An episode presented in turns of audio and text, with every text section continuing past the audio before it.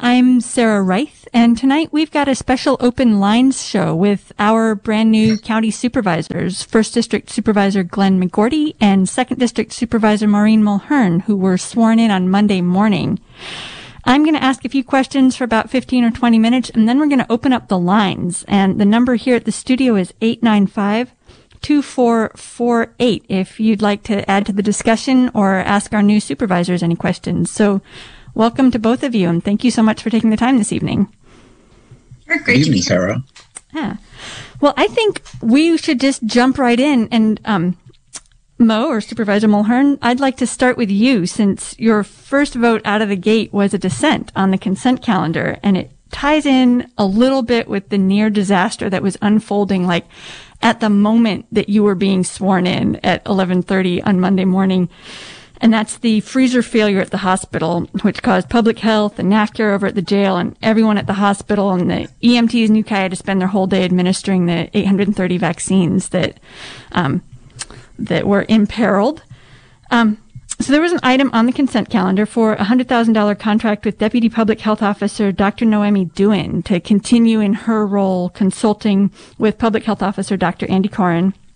And you pulled that item for discussion and then voted against it in a four to one vote. So can you talk about what led you to do that and your thinking on that vote? Sure. So for those of, of the people that didn't really follow my um, city council votes, um, I'm not afraid to be the solo vote on any item if I truly believe that I'm making the right decision for the community. So I, I didn't necessarily find it that shocking that I was the only no vote. So we'll just see how I guess the next four years goes. Um, you know, in regards to Dr. Doohan's contract, I had been under the impression that she would be wrapping up at the end of 2020, that the board had um, continued her contract to help support Dr. Coren. And it's typically my preference to have local people in any kind of position to not outsource a lot of contracts to keep um, to really keep our our staff as local as possible. So that coupled with what happened on monday and having um, no second in command, really ready to to go wherever the vaccines needed to be distributed and to really have our um, our deputy public health officer. I just feel like we really need somebody in Mendocino County to support Dr. Coren. I haven't heard um, too much yet. I mean, I know that it's only the first week, but I haven't heard too much yet about the budget and what that looks like. To me, $100,000 could be spent on uh, staff members on the coast and inland that are really working to support the vaccine clinics or the testing or whatever we need because of the pandemic. And because it was on consent, it wasn't very clear that having a, a deputy public health officer was a necessity moving forward. So there were there were several reasons, and I I continue to believe that we really need public health staff that is in our county. And before I move on to Glenn, I do want to note that Supervisor Gjerde did ask if vaccination clinics on the coast will be prioritized in light of the fact that all those vaccines, the 830 in the emergency clinics plus the 60 that happened in the, the planned clinic were all here in Ukiah. So close to a thousand vaccines in one day in Ukiah. And, um, he didn't really get an answer as to whether there was going to be more, more priority to vaccinating folks on the coast. So maybe we'll get a little more clarity on that later on. Um, Glenn, Supervisor McGourty, you, you voted with the majority in favor of the contract. So can you talk about your thinking about your vote? I can. And I, I was concerned like Mo because Dr. Doohan uh, isn't right here in border. But First of all, she's local to the extent that she has experience in Mendocino County. She had worked for Adventist Health. I spent a little bit of time talking with uh, some of our Mendocino County staff about why would you want her to continue working. and they kind of feel that because she's a knowledgeable person uh, on the subject and and offers extra knowledge to uh, the Mendocino County health departments uh, on issues related to public health and and that they felt that she was necessary. So at some point you have to you can't second guess uh, staff if they're making a recommendation. Sometimes you have to go along with it, even though it, it doesn't always feel completely right to you. And this was kind of a judgment call. And as far as getting information from afar, I'm used to that. I mean, in my previous days as a UC farm advisor, I would contact people in Europe sometimes for specialized information. So I'm not afraid to have people in house to, to go to to get information. You know, we were connected really well these days by the internet and, uh, you know, uh, phones. So I, I think that having somebody dedicated to working on tough problems is, is a good idea. And especially with the way that the pandemic's been going, having more hands uh, on deck, I think is better than not. So I, I sort of followed the, the lead, I think, of, of the people I talked with in, in the county in conversations about extending the contract. Like Mo, I was concerned, but I I didn't I, I wanted to to work with our staff. If they felt that this was important, then I was going to go along with it. And I want to stay on vaccines for a little bit. Um, the issue of vaccine transparency is coming up. Um, especially with the, the tiers changing around a lot and a lot of folks felt like they were left out of the, the vaccination opportunity on Monday. And yet our program managers in the vaccine rollout project are facing a 50% refusal rate. They're only vaccinating half the people who get the opportunity to be vaccinated when it's their turn. So it's this weird juxtaposition of a mad scramble and kind of hanging back. And so what are your thoughts on making more of the information available to the public about not necessarily individuals and names, of course, but which regions, which jobs, um, which demographics are being vaccinated and, and how much do you think that that we should know and it, how much is it possible to let people know?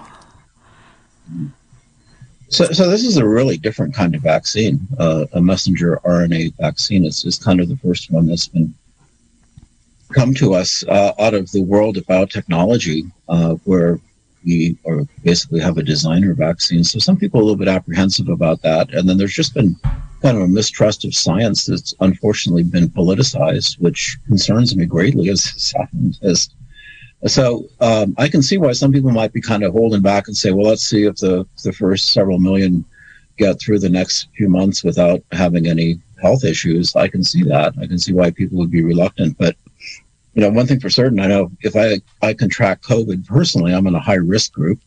Uh, and so, you know, if given the opportunity, I, I will take the vaccine. I, there's no, no question about that because I know the outcome of COVID is going to be pretty dicey for me.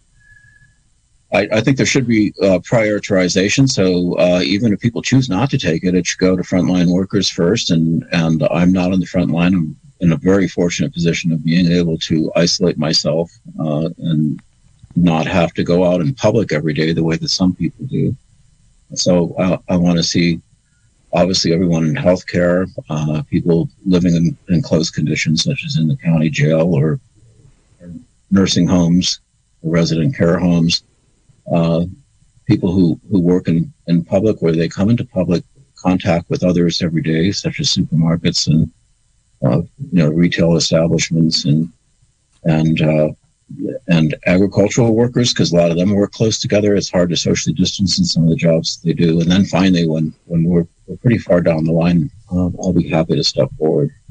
But yeah, it's got to be transparent. It has to be organized you know, it should be a, a, fairly good, easy process to do. And I'm sure the, you know, let's take a look at how Israel's doing it. One advantage they have, of course, is they have a nationalized healthcare system. Uh, so they know who everybody is. They know who their doctors are.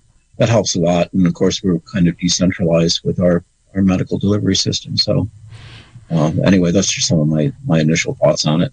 So, do you think that the worker groups that you just mentioned should have priority over the city and county infrastructure workers who were prioritized on Monday? Uh, anybody who comes in contact with um, with with the public is a priority, as far as I'm concerned. And uh, what happened on Monday was sort of a mad scramble. I don't think anybody planned that. It was just one of these things that sort of uh, organically evolved. And I, I you know, the, the, there's I commended them for for giving out 800 doses in two hours. That's pretty extraordinary. When it just you, you wondered, uh, you know, why why we can't be delivering vaccines at a faster rate than we are presently. It's just the program's going to take a while to ramp up. It's clear.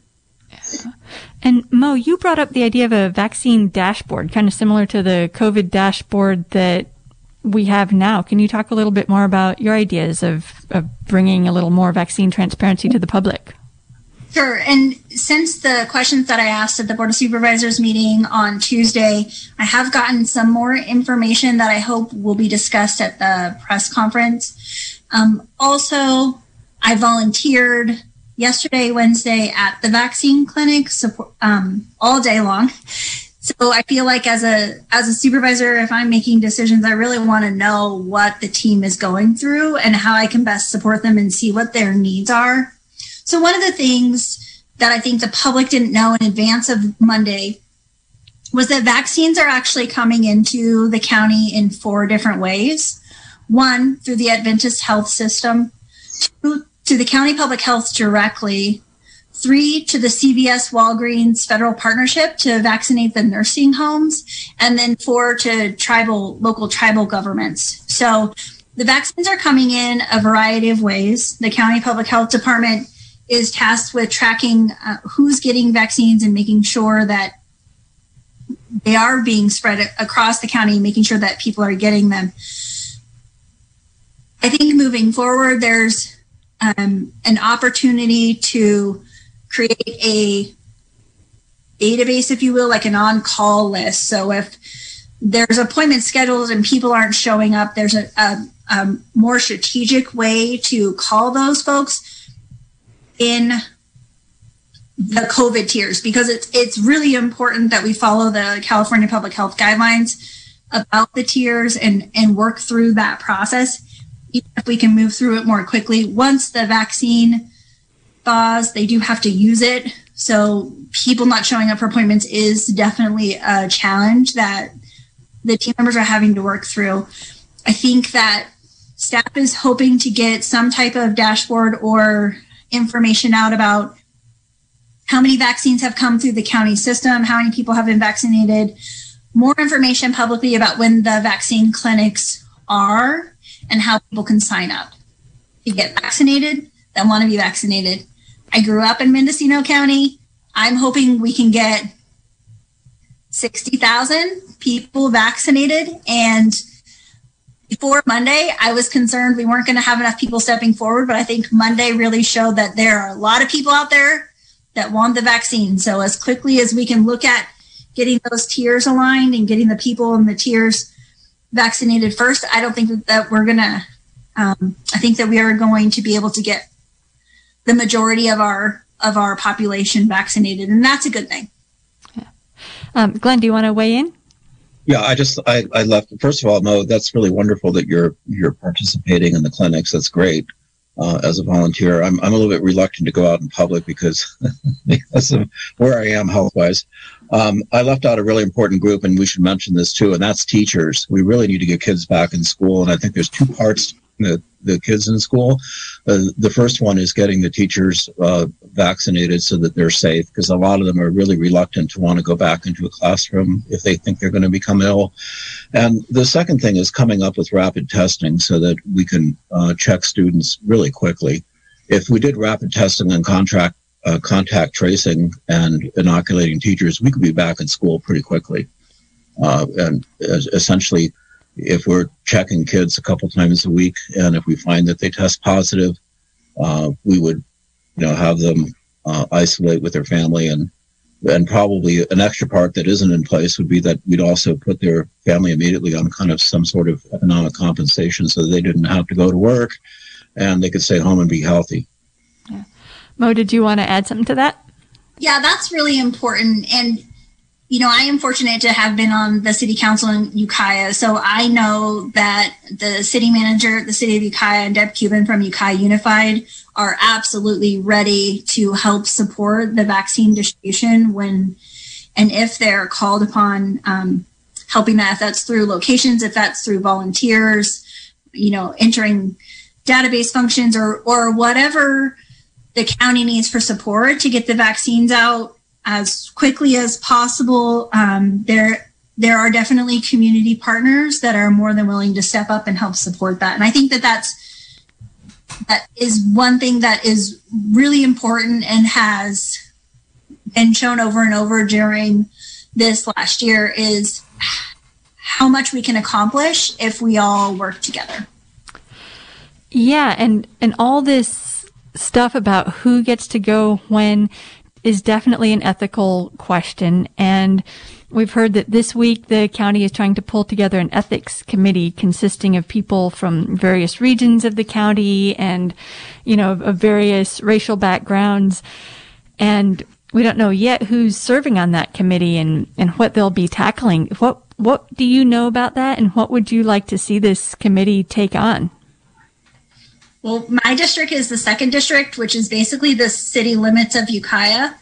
And I know that often things occur in the city of Ukiah. So I know that I will be supporting my fellow supervisors and county population by making sure that we are getting vaccines to the coast, that we are in North County, making sure that people in Covelo and Laytonville are getting vaccinated. I think that that geographically, Mendocino County can be very daunting, especially when you have something as fragile as vaccines that may thaw or should not be shaken up too much. And we have infrastructure that needs a lot of repairs and it, it can feel like a daunting task, but it's incredibly important that we're equally distributing the vaccines. Right. And how do you not shake that vaccine driving over some of our county roads?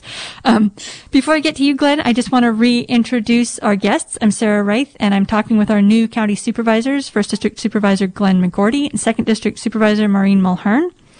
And you can call in and contribute to the discussion. The number here is 895 2448. So, Glenn, what are your thoughts and wishes for this ethics committee that is going to be forming up real soon here?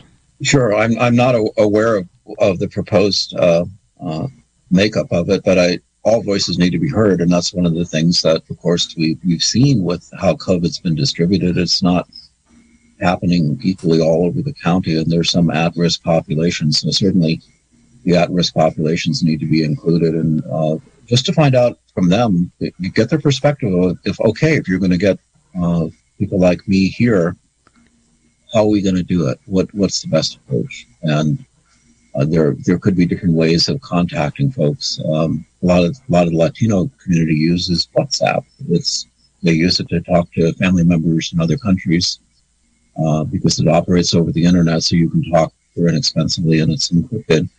But it, it can also message for you and do other things. So there's an example of a platform that should be utilized. Um, and and word of mouth is still in Mendocino County a very effective way of getting news around. Uh, KZYX is very helpful. People tune into it, and our local newspaper. So, you know, all of those those uh, all forms of of communications are should be on the table, and and uh, we should reach out to have as many voices heard uh, in this process to make sure that no one's forgotten. And I agree with Mo. You know, the remote corners of the county uh, definitely shouldn't be overlooked because we the first district has some remote corners of the county and uh, you know distant population. So I support that wholeheartedly. And of course, all of this ties into the need for really good planning. And Glenn, you said that the most exciting thing on the agenda earlier this week was the um, long-term strategic plan. So can you talk about why that is and some of your ideas for making it happen, including some of the things that, that you're personally willing to do to bring it to fruition? Since we've heard a lot from staff about how everyone always has really great ideas for giant projects for them to take on. well, you might have noticed when it, when we are about to go to a vote, I I uh, deferred to Carmel and said, if, if we do this, are you on board? Uh, because it's really important that your staff be included in these kinds of decision making. It is a big undertaking, so strategic plan uh, probably would take us a you know part time about a year to get through. Because uh, I kind of how I envision it is is basically addressing what are the big issues that Mendocino County needs to get through in the coming year, and, and I think we kind of know what they are. We know pandemic really rises high to the top. Uh, trying to get cannabis straightened out, that seems to be a perennial uh, issue of, of coming to some conclusions on our, uh, you know, getting permits and licenses and getting it in the right places and and uh, you know trying to get income for for uh, people in the industry as well as the county. Uh, you know, other things are, are the usual things: uh, transportation and, and communications, uh, fire, water, public safety. Uh, th- those are all things that we'd, we'd want to address in a strategic plan. And and it's a process. So it usually starts with what are your your objectives, followed by goals, and then you try to get as many of, of the stakeholders involved in both the public sector as well as people in the county, usually by department. You uh, ask departments, you know, what what is it that you do and how do you deliver services? Uh, what are the things that, that make you successful? What things don't? Uh, how can we work together? So, in, in some respects, you know, we're already doing a certain amount of, of planning. It's, we call it a budget. And that's basically what a budget is. It's a plan to spend money and deliver services. But strategic planning takes it to the next level because it's somewhat aspirational. It also has to do with what do you want to do, uh, and and finally, probably most importantly, is to have some level of metrics in this. Is uh, it can't be just a pie in the sky kind of thing. There has to be some measurables and deliverables uh, to your plan, so you know when you get there. So uh, in, in the University of California, where we use strategic plans uh, pretty frequently, about every we're on about a five year cycle. Um, you your your first year is spent developing the plan, and the next four or five is using the plan, and it's really helpful because you can always go back to it if you're wondering, am I doing the right thing? Uh, you have a plan to refer to and you have some guidance. So I think it's really, really important. It's also important for accountability because then you can say to uh, the different departments. This is what you said you were going to do. How you doing? Are you are you meeting your goals, or are they way off, or are you too optimistic? Were we too optimistic, or is there something that's keeping you from getting this done?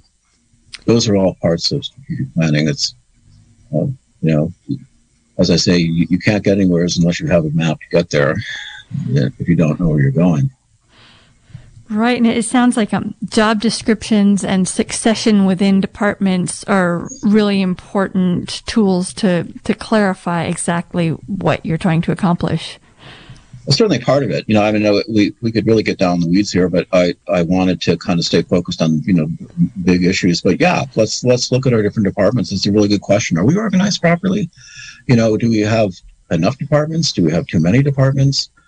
Uh, are are we too central in, in the way that we operate? Should we decentralize? Are we being fair enough to, to get a worker buy-in so that they're part of the mission and they're pulling the same direction as us? And there's ways to measure all these things, and it's really, really critical uh, to to develop a good plan to ask those questions. And Mo, it sounds like um, being on the Ukiah City Council, you've also got some familiarity with long-term strategic plans. Can you weigh in on that? Sure. As a council member, I did participate in strategic planning for the city of Ukiah. And I do think it is really important. Of course, I think the great opportunity that's happening right now at the County of Mendocino is we already had two fairly new supervisors with Williams and Haschak, and now we have an additional two. So, with a fresh perspective on the board, also some retirements in key departments like health and human services and planning and building, there's really opportunities to take a look at the departments and see what's working and what's not and create a path forward so we're not just dealing with we're not beholden to whatever staff is available at the time. We have an actual plan and we can be prepared to move forward whether somebody catches the lottery and moves to tahiti or not the county can keep moving forward. And things change. So you know we're, we're going to uh, have to focus more on water issues uh, we're, we're, starting to enter into groundwater sustainable management, uh, sustainable groundwater management, and uh, you know there there's going to be some regulation on that. I hope it's minimal, but we'll, we'll still have to be following uh, data uh, analysis to be sure that we're not over pumping groundwater in the Ukiah Valley. Who knows what's going to happen with the Potter Valley project and, and what comes out of that? But almost certainly, uh, there's, there's going to be power sharing. Uh, it'll be most likely some sort of a joint powers authority that would manage uh, the Potter Valley project in the future. And, uh, you know, who's going to be in charge of that on a county level since the county will be involved? These are all things that we have to determine. So we have to kind of figure out where, uh, where some new positions might be. The other thing that I'm very concerned about is just generally digital uh, data gathering and storage in our county is is in some cases kind of abysmal, and we're seeing that uh, with the cannabis program right now. That things that were sent to uh, the people regulating cannabis in our county, of course, the department shifted, employees left, things were left in email and never got picked up when the employees left. So there's all sorts of stuff that needs straightening out. That uh, again, having a good strategic plan for uh, for upping our the quality of the work we do. Grant tracking, uh, more and more we live by grants. So having a nimble uh, grant tracking system, uh, as the University of California does, since uh, they also live and die by grants, uh, they they have a really wonderful department that does nothing but that. And when you submit a grant, you have to work with them. It's got to go to them and be cleared first before it can be submitted. So, and then they follow up with you. They, they actually write contracts for the grant with the different granting agencies, and they, they tell you when your reports to do, and they make sure that you submit your invoices and everything's done. And I, I think Mendocino County needs something like that as well. And one thing that uh, Ted Williams said before the discussion on the long-term strategic plan started is that he was feeling jaded and maybe a big part of the plan needed to be what are we not going to do? So is this going to end up being like the New Year's resolution list that people put together every single year where if they just do all, you know, 27 of these things, they'll, you know, improve themselves beyond perfection. I mean, how much of this plan is weeding out some of the, the great ideas and just saying, you know, we, we just don't have the bandwidth for this? I think, like Glenn mentioned, when you're following the money and doing tasks that are related to where the money is coming from, you may or may not be hitting your goals. And so I think that's one of really important reasons for strategic planning is, you know, what are our requirements and how do we make sure that we're really, really successful at doing the things that we're required to do and not necessarily focus on there's a pot of money for XYZ, let's go after that. Well, I, I, would, the analogy that I like to use is just like your garage. You have a lot of stuff in it. Some of it you don't use, some of it you really can't afford the space to keep. And uh, what we need is, is we have to recognize that we're uh, kind of a small, poor county in terms of our population and uh, our budget. So what we have, we want to keep neat and tidy and, and working in good working order. And that's part of what strategic planning helps you with too. And, and it does say, if we only have so much money, there's some things we can't do anymore, you know, and in all fairness to the sheriff, I, know he gets criticism, but um, he, he said, I'm not going to patrol the, the back roads of Mendocino County looking for people who dump garbage, even though it's a personal annoyance of mine since I live in the country and people dump garbage on my property. And I get it. You know, I mean, you, you can't do everything. So you have to prioritize, you know, the, the most egregious crimes or the things the sheriff looks after. And uh, it's the same with other departments. They've got to take care of the things that rise uh, to the highest level and, and prioritize what things are essential and what things would be nice to do and what things that they might aspire to do uh, and make their plans accordingly. But I think it's important to, to sort of limit what you're willing to do. Okay, well, we've got our first caller. So let's take that call. Hello, caller. You're live on the air. Do you have a question for our new supervisors? Uh, well, yes. Uh, we were talking a while uh, ago about uh, the an, a possible ethics committee with regard to um, who gets the corona, coronavirus. Uh, are, is that still a part of the discussion? Sure. Um, this, what I would like to suggest is that in the formation of uh, any such committee, and I think that's a great idea, is uh, the first thing is to find out uh, in the general population who wants it and who doesn't. Because I think the more I hear of the number of people refusing it and the various reasons, and you know, the, the, it seems like a little bit more of a um, possibility of, uh, uh, of a reaction than we initially thought. Um, it, it, it, may be that uh, quite a number of people uh, in the A range or so wouldn't particularly want it, whereas uh, some of us down in uh, uh, a lower range uh, uh, might uh, indeed uh, want to participate. So, is there is there any way to um, to set the ethics committee up so that, one of the first things that they investigate or include in the in the litany of, of uh, items to be considered is does the person want it? Um, and um, I that's pretty important. Yeah, yeah. One of the things that the that staff is working on is a database um, that can be filled out an online template where people can enter their information by asking pertinent questions, which will help determine which tier that they would fall under. And that'll help us get better information, better numbers about how many people in which tier will want the vaccine. And it'll also provide contact information, phone numbers and emails so that heaven forbid there were to be an incident where vaccines had to be distributed very quickly those people in the appropriate tier could be specifically contacted um, and that is really part of making sure that we're following the tiers is having the ability to contact people that are in the appropriate tier without having somebody to have to stand there and think of who do I know that's in, you know, XYZ doctor's office or whatever that looks like.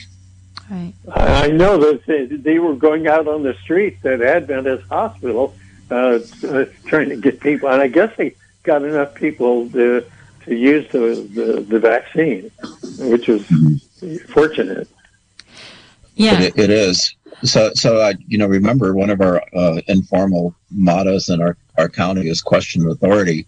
So I don't expect everyone to, to want to line up for a vaccine. I really do think there's going to be some hesitation. And remember, we're not talking just one vaccine. There's going to be some other top types. The AstraZeneca vaccine is, is based on more traditional approach of, of using a, a deactivated virus, uh, although they will again have uh, transfer RNAs in it. So uh, that and that is a much more stable vaccine. It's not as difficult to, to handle. So that's coming down the, the, line. It hasn't been approved yet, but um, it, it probably will be sometime within the month.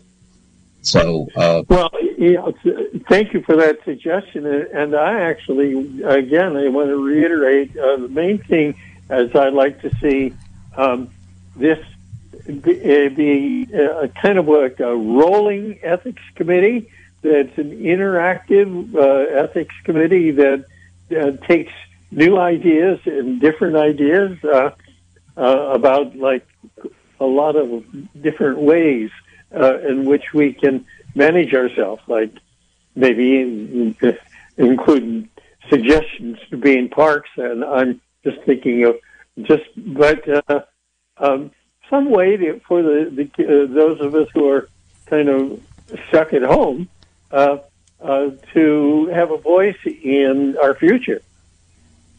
No, I, I agree with you 100%. And uh, but yeah, we still need to be guided by science because what we, we don't want to do is have this thing become what we call endemic, meaning it's always in the background, and just when you think you're you're you're safe, you're not, and and you get sick.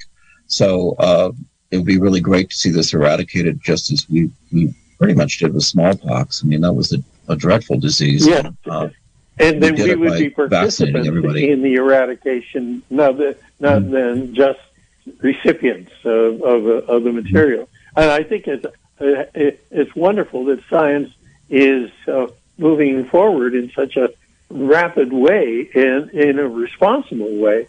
Uh, I'm very, I'm very pleased. I'm quite surprised actually. Um, but uh, if we if we feel like uh, where our input is is uh, um, a part of uh, the treatment, uh, then that feels like uh, a healthy choice. And if we fail to vaccinate something like 60,000 people in this county, it could be endemic, right? Well, that's what they're saying. We, we don't know for sure. I mean, that's remember we're we're working with the best available knowledge and uh, based on on the concept of of of creating an immune population. It usually means you have to have seventy five to eighty percent of the people have to be either inoculated or had the disease, and then it tends to go away. So we think about the the the great pandemic of 1918. What happened is so many people got sick uh, that they finally got to a point of immunity and, and the disease kind of disappeared. But um, that was at a huge cost. Uh, so a lot of deaths. So, so that's why we're, we're trying to avoid that. That's the whole point of trying to get, uh, probably in Mendocino County, it would be about 60,000 people inoculated and we'd probably be moving towards a, a safe place. I think a lot of people forget that natural herd immunity does involve a huge number of deaths. It does, yeah. And depending upon the virulence of the organism that you're you're dealing with, it can be pretty uh, intense. Yeah. Well, I want to reintroduce my guests. I'm Sarah Reith, and I'm here on an open lines program with our new county supervisors, First District Supervisor Glenn McGourty and Second District Supervisor Maureen Mulheren. And we're still talking about vaccines. Um, Mo, you volunteered at the clinic yesterday and you were saying that you saw a lot of people taking selfies. So can you talk about some ideas for encouraging people to to take the vaccine and um, contribute to a, a quicker herd immunity? I think it was really about positive peer pressure. And I thought it was great that people were taking selfies, posting on social media that it didn't hurt, um, and they were asking the questions that they heard. They were asking the nurses, Will I now test positive for COVID?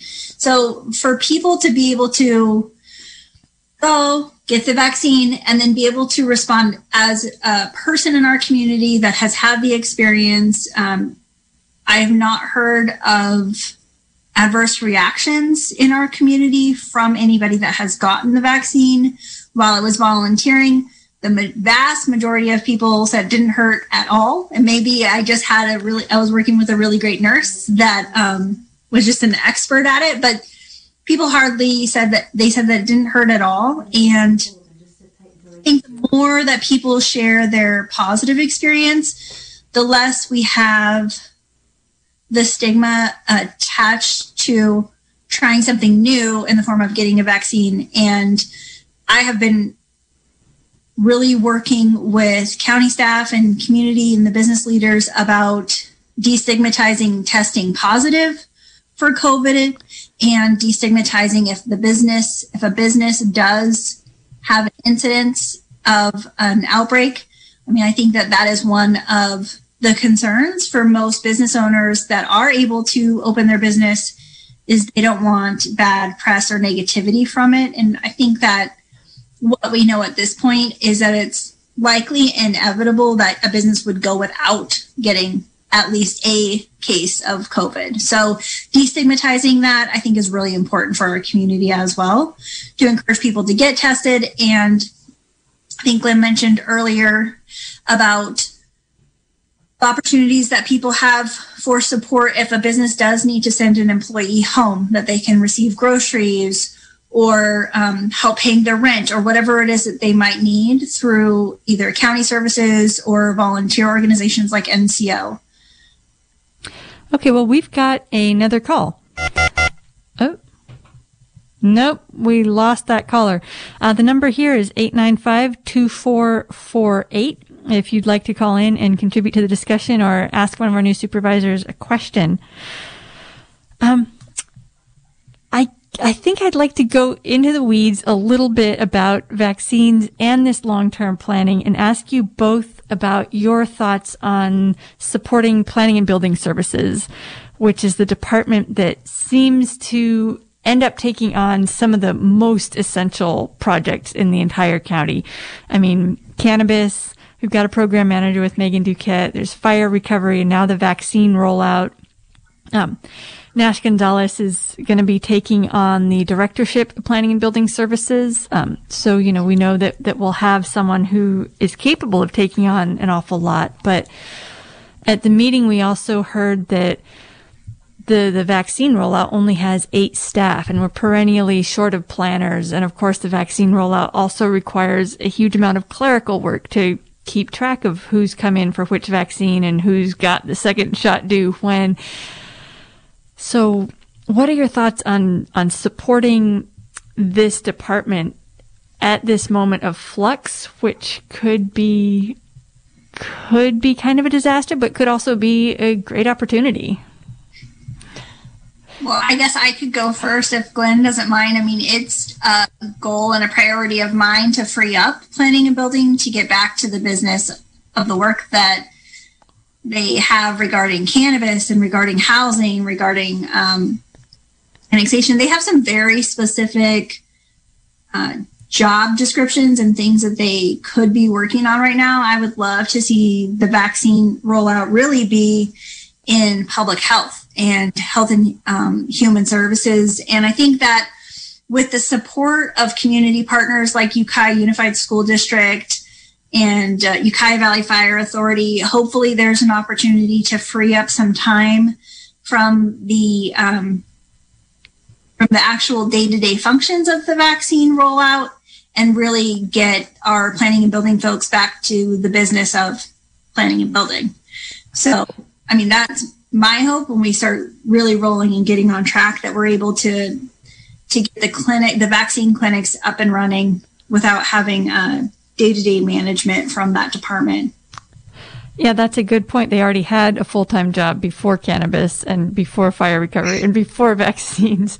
Um, so, Glenn, do you want to weigh in on that? Yeah. So, so uh, one of the things about planning and one of the things about Nash is that you know there there there are some departments that are go to departments to get things done, and I I think that's part of the reason why it's in their lap at the moment. Um, I and I was wasn't privy to the discussion as to why they chose building and planning. It, it does. It's a, a, little bit of a head scratcher when you have a public health department, uh, but it's just like the water agency uh, was.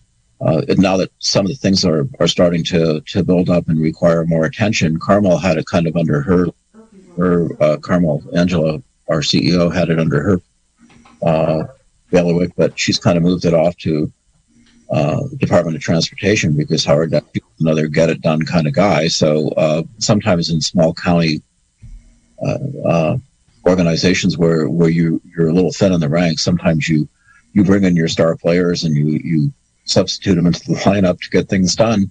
And I think that's that's kind of how this case is uh, right now. So I I'm not privy to all the discussions, so I don't know. It was as much a surprise to me as anybody else, and I hadn't heard very much about it before our first meeting. Okay. We're going to bring in another caller. Caller, you're live on the air. Do you have a question for our new supervisors? Yes, I do, and I'm glad you mentioned transportation because that's what I want to call about. Um, I go from Willits to Fort Bragg at least once a week to visit my grandkids, and I'm very much concerned about the Highway 20. They're mm-hmm. logging so close to the road; it's eroding. The walls are coming down, and I like our skinny roads. I've lived here all my life. And I, with this uh, recent, uh, they had a real estate magazine article about Jackson State Forest. And I think we had a, a one hour program with uh, talking about the six timber harvest plans that are being proposed uh, by, by the Jackson State Forest and CEQA and NEPA. The California Environmental Quality Act is not being enforced, and I'd like to have the, the large, long range plans. What are we going to have 10 years from now? Because at the rate that we're going with the logging, you look at the log deck down there in Ukiah, 100,000 trees are cut. I don't know who's doing it. I don't know where the trees are going, but it's we ha- we are a third world country. We're an extractive economy, capitalism. The, we, the, the value of the tree standing in the forest, holding the wind and the soil and the rain, and keeping the soils from eroding into the salmon creeks. It's a complex issue, but I Caller, think that we you have a need to get some workshops, some training, and jobs for environmental studies for watershed and for, for t- protecting the salmon. I don't know who's where's Fish and Game in all this, and the the Caltrans people are not being, you know, who's monitoring? We need monitoring for the the CEQA thing about the cannabis. We need to protect our salmon. We need to protect our watersheds, and it's a, a really serious because if it's once it's gone, it's gone. We can't come back. Glenn, And do you want to? it's, well, it's imperative that we make good decisions now, so that five and ten years from now, we we can't say, oh, "Well, I shoulda, coulda, woulda." Glenn, do you and want to so- talk about how Sure. the long-term planning can address I- some of the caller's concerns? Yeah, this is going to sound awful, but it, the, the county has surprisingly little control over what goes on. First of all, Highway 20 is a state highway, so that's Caltrans. That's not uh, the, our local de- Mendocino uh, County Department of Transportation. And then forestry is also regulated strictly by the state. We we don't get involved. We don't really have a function here in, in Mendocino County. We don't even really uh, have the timber harvest plans uh, available for public re- review. Uh, sort of like uh, we, we don't keep them. I guess is what I'm trying to say. So there there's not a lot that that we can do. Um, Mendocino County tried years ago to have a, a timber. Uh, or we, we had a forestry advisory committee and, and we wanted to have county timber rules and board of supervisors at that time passed on it. Um, but then they changed some of the rules at, at, with uh, uh, Cal Fire or California Department of Forestry, as it was called back then. And you know, we we have surprisingly little to do with that. Uh, same thing with water quality. That's run by the North Coast Regional Water Quality Control Board. Uh, we we certainly can can interact with them, but we don't really have uh, uh, much to say over their decisions. Uh, they they manage that as a regulatory agency, and it's really not part of, of our responsibility. Now, that being said, uh, I'm a, a, real believer of educated people are going to make the right decisions. And we do have a, a, program in Mendocino County that addresses that. And that would be, of course, University of California Cooperative Extension. And we're fortunate to have a really good forestry advisor uh, by the name of Dr. Michael Jones. So he certainly works with landowners, uh, tries to bring them up to speed, works with people who write timber harvest plans, uh, registered professional foresters. They do workshops for landowners, and uh, the the other thing that we're we're starting to address more that that um, we need to pay, play an active role in is is, is actually uh, having controlled burns and and trying to create some uh, fire safety issues through burning and vegetation management have our fire safe councils that those are locally run through the Mendocino County Resources uh, Resource Conservation District. Uh, Scott Craddy is in charge of that program, so we do have people who are addressing some of these forestry issues.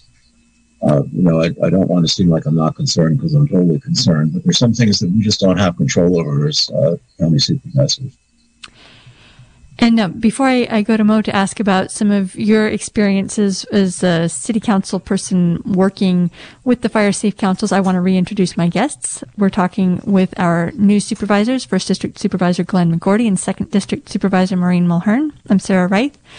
So, Mo, Glenn just brought up a good point about the controlled burns and vegetation management, and the city of Ukiah worked with CAL FIRE and Fire Safe councils extensively on these um these fuel breaks. So can you talk a little bit about that experience and how you think that it can be expanded into the rest of the county? Sure.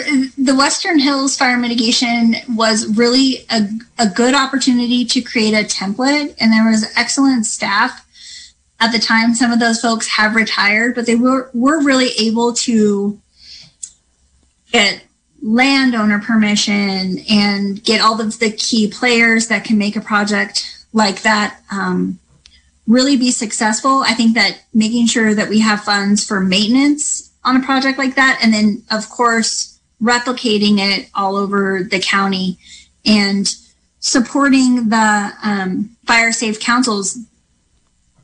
After the fires in 2017, our community, our neighborhoods, especially in rural and remote areas, have really come together to support each other and to make sure that um, we do have systems in place for if there is a fire, for evacuation, and for supporting each other with um, control burns and in forest management in rural areas where, where people are living. You know, I think I haven't heard from the county's environmental committee yet. So I'm hoping that maybe they have some feedback that they want to share with the Board of Supervisors. I know they've been working on things for maybe about a year and a half or so. The other thing that I really hope that the community, the county will be able to communicate if it's not our role and responsibility, whose role and responsibility is, and how can we get the public to that website or that that other um, contact information so that they do come to the county as a resource for for what they need help with. So, and I think we as a as a county, as every everyday citizen, shouldn't be thinking as far as the environment's concerned, five or 10 years down the line, we need to be thinking 50 and 100 years. And, and what does our landscape look like, you know, yeah. decades and decades from now? Yeah. Well, I want to go to our next caller. Caller, you're live on the air. Do you have a question for our new supervisors? Yes, I do I have a question about um, some of the trash receptacles that have been re- removed from around the county parks and um, the uh, although during COVID we can't probably have um, the prisoner crews come out again, but when did we lose the prisoner crews um, that used to come and pick up the garbage at the various county parks? And is that an insurance issue now, or is that something that we can look to bring back? Um, I also notice uh, as McGourty uh, pointed out earlier, there's a lot of trash that's accumulating around the county, and um, it's it's becoming an issue and, and possibly a health and fire issue also uh, with broken glass and stuff like that. So I'd, I'd like to know what happened with, with um, the work projects uh, from the county jail. Thank you. I think some of that might be um, Chamberlain Creek closing, but maybe one of you has a little more detailed information about that. I think it's. Uh, go, go ahead, Glenn.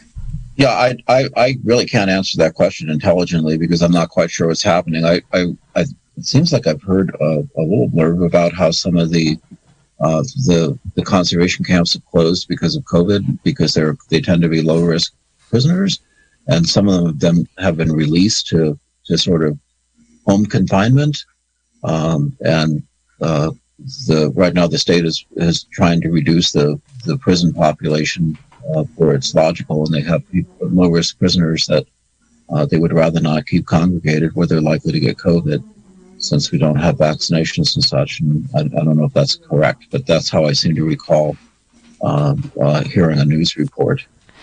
Uh, yeah. And as far as the, the county uh, jail goes, right now they're of course under just a horrific conditions with a, an outbreak of affecting uh, close to 100 people and had a a conversation with with the sheriff about it and he said it's, it's just he can't sleep. It's just worrying about that because i mean these are the wards of our county and and uh, we have an obligation to care for them and having trouble. So um, right now no one is they're trying to, to limit uh, coming and going. Uh, the trash is a, a personal irritation of mine. and, uh, you know, we, we, I, I, just, I don't understand why people uh, feel that they have a right to dump what they're done with wherever they feel like it rather than paying tipping fees. And uh, I guess because there's little consequence and it's hard to catch them. And, right. you know, we have river cleanups and everything else, uh, which I've participated in the past. And, and I do on my own anyway. And it got so bad here uh, last about six months ago that, that some of the landowners here on Old River Road, we just hired someone to, to go pick up trash because we were tired of looking at it and it wasn't getting cared for. So, mm-hmm. um, and, and, you know, I know neighbors who patrol and pick up cans and stuff. And it's just one of these annoyances that, that, um, you know, it's, it's, there's a couple things the supervisors it's always in the back of their mind. One are potholes and roads that need repaving, and then the other one is trash. It's just something that we were always concerned about. Uh, and no matter who you are and when you are uh, politician, you're probably going to have to deal with that. Yeah. Well, we're going to take one more call. Caller, do you have a question for our new supervisors? Hi, yes, I do. Um, and thank you for a great show, and welcome to the two new supervisors. I want to go back to something that a caller said earlier about um, timber harvest plans and things that are um, out of your jurisdiction, so to speak. But mm-hmm. and I really like some of the things that I'm hearing you say about fire safety and um, how to reduce fuel loads, and how to how to be more fire safe, and um, what the landscape will look like decades from now. But there's a connection there, and those timber harvest plans have a lot to do with how our landscape does look and how fire safe or unsafe it is. So mm-hmm. a case in point would be Jackson State Forest, which is also a you know a tourist area that has um, a bearing on the county as well. So I just hope that you'll um, consider those overlaps. And I was wondering if you could each tell me um, express your position on the enforcement or lack of it of Measure V that would have outlawed the practice, well, it would have declared the practice of hack and squirt to be a fire danger. And, um, uh, so and we should you. do I'll that. My caller. Okay, thanks. Thank you, caller. And we should um, give you just a, about 20 or 30 seconds each to take on that enormous complicated issue, and then we will have to sign off for the evening. So, Mo, let's start with you. Yeah, I think, you know, this is one of the things that came up early on in the campaign. And I think we do have two supervisors working on the enforcement. Um, I think this is where keeping track and following up and making sure that things are accomplished, this is going to be where the supervisors really are following up with staff and making sure that things are moving forward. So I don't know where the enforcement is at this point. Um, but I support the the voter based initiative. All right, Glenn, can you can you take this on in thirty seconds? Sure. So Measure V ran into uh, several problems. They're jurisdictional. So pesticides are regulated by the state of California. Um, forests are by the state of California. And we have a, a right to farm ordinance in Mendocino County, which uh, says that you can't uh, object to or you can't do anything about nuisances from existing uh, agricultural operations. That's what, what's been the big problem moving this forward. It's the will of the people, but uh, there's some real problems legally kind of dealing with those issues. And that's why it's stymied at the moment. Right. Well, thank you both so much for taking the time on a Thursday evening to introduce yourselves in your new roles. Um, I'm Sarah Reith. We have just been speaking with our new supervisors, First District Supervisor Glenn McGourty and Second District Supervisor Maureen Mulheren after their first meeting on Tuesday and their swearing in on Monday. So thanks again and um, welcome to the county. Thank you, Sarah. Thank you.